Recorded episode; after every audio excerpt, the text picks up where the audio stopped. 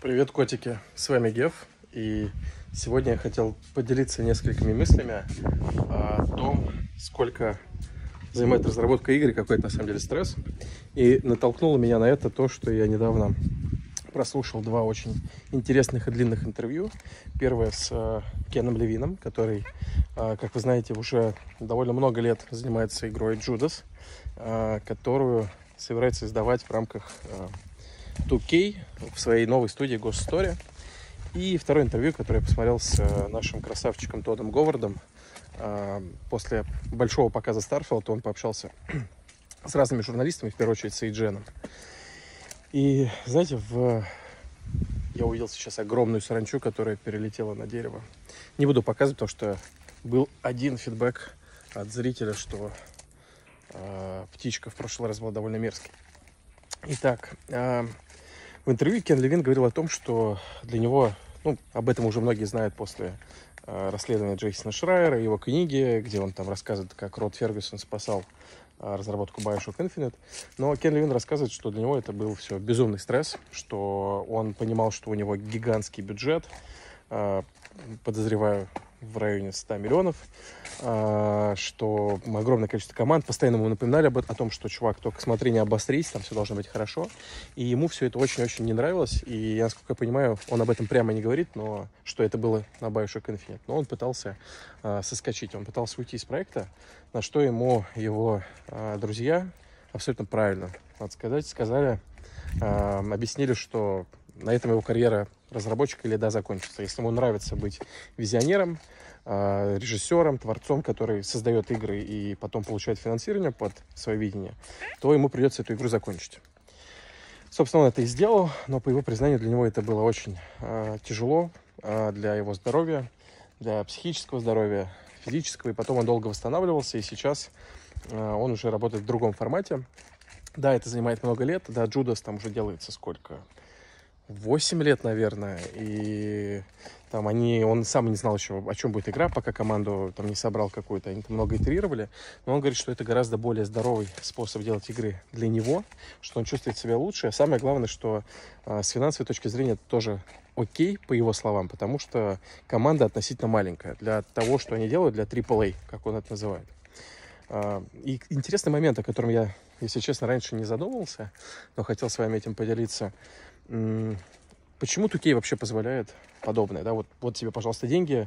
Да, он может говорить, Кен Левин может говорить, что это небольшие деньги, но все равно. Там команда, я подозреваю, там человек 40-50, они делают игру много-много лет, и это все миллионы долларов. Почему они разрешают подобную степень риска, и почему они не ждут там возврата инвестиций срочно? Дело в том, что 2K, Take-Two, это компания, которая была построена на другом фундаменте по сравнению с разными другими паблишерами. Например, если Electronic Arts во многом выросла и стала махиной из-за спорт-игр, из-за Madden NFL, из-за FIFA и так далее, и поэтому она всегда была заточена под делать бабки, и несмотря на свое такое помпезное название Electronic Arts, да, электронное искусство, она не так много внимания уделяла именно искусству, хотя интересные игры от EA в этом плане, конечно, были. И Dante's Inferno можно вспомнить, и Dead Space, там, и Alice и так далее. Это к тому, что не бывает таких, знаете, черно-белых примеров. Но, тем не менее, Take-Two была построена на успехе другой игры, на успехе GTA. А GTA, конечно, была такой весьма игрой, скажем так, хулиганской, опасной, которая всегда балансировала на грани, вечное внимание со стороны политиков, постоянные там обвинения в том, что она подталкивает детей к насилию и там, так далее, романтизирует жизнь преступников и прочее. И благодаря этому Take-Two по-другому всегда смотрела на игры. Она понимала, что подобные вещи могут толкать индустрию, делать прорывы и зарабатывать дохрена денег. Отсюда, собственно, и игры вроде Manhunt, которые вообще не понимаю, кто еще мог бы сделать, кроме Take-Two и Rockstar. Там эксперименты дальнейшие с GTA, развитие всей этой истории Red Dead Redemption. И вот, в частности, BioShock. BioShock тоже стал супер успешной игрой, в которую поверили когда-то, и она стала, реально супер хитом. Игры подобные BioShock не так часто становятся столь успешными финансово. И в том числе это позволило, конечно, им поверить в Кена Левина. Но факт в том, что 8 лет он этим занимается, и когда релиз будет не очень понятно, скорее всего, в следующем году. Ну, почти 8 лет, если я не ошибаюсь. Да, нет, подождите, 8 лет. BioShock Infinite вышел в 2013 году. И напомню, что я до сих пор, что я, если что, не фанат Infinite вообще. И про Тодда Говарда немножко. Там он тоже эту тему затронул с годами, которые уходят на разработку. Его Райан Магафри спросил, говорит, почему... А, точнее так, он спросил, Тодд Говард, вот 8 лет вы Starfield делали, игра выглядит охренительно, и при этом ты не молодеешь, дружище, тебе там уже много лет. Готов ли ты ввязаться еще в одну игру, которая вот столько же лет будет занимать? И Тодд Говард очень искренне, меня это позабавило, отвечает... Ты знаешь, никто не знал, что это займет 8 лет. И это мне напомнило мем, знаете, вот этот. Мы делаем это не потому, что это легко, а потому что мы думали, что это будет легко.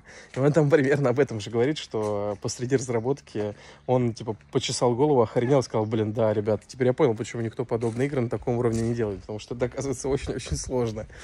Так вот, он, конечно же, не рассчитывал, что игра займет 8 лет. Всегда разработчики надеются, что это займет чуть меньше, там 5 лет, может быть, но игра, конечно, комплексная и очень амбициозная, даже по меркам Bethesda. Я охренел, если честно, от дипдайва и от всего, что они там наворотили, поэтому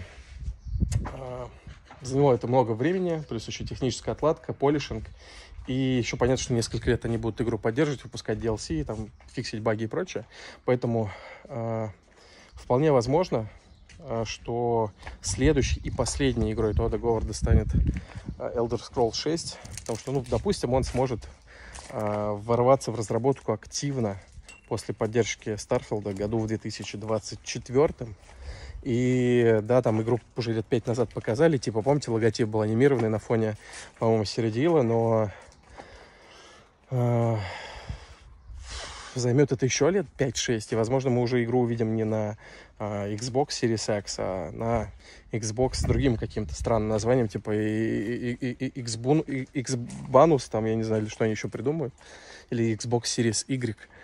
Вот, поэтому, да, большие амбициозные игры занимают очень много лет в разработке, это очень большая работа, и, если подумать, в какой-то степени неблагодарны, потому что режиссеры могут, ну, плодовитые режиссеры, скажем так, они могут выпускать по фильму раз в 3-4 года, если мы говорим про большое кино, иногда чаще даже. Тарантино, вон, сейчас 10-й фильм свой снимет, при этом он еще сценарий для других фильмов написал, книги пишет и так далее. Если говорить про больших разработчиков, вроде Тодда Говарда и Кена Левина, которые делают большие игры, комплексные, Immersive Sim или ролевые игры, там счет идет на гораздо меньшее количество. Вот я сейчас прямо с вами попробую прикинуть, сколько Кен Левин выпустил игр, как главный разработчик, как лид, и получается BioShock 1. Второй точно делал не он, по-моему, ну как, прям директор вовлеченный. Третий,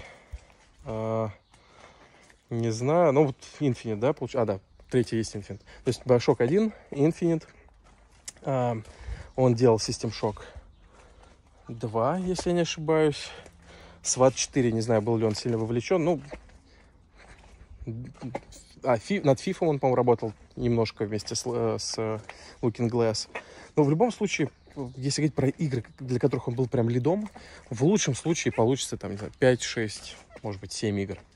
При этом он тоже уже как бы не мальчик, да? Вполне возможно, ровесник Тарантино, я сейчас не привел, но ему за 50.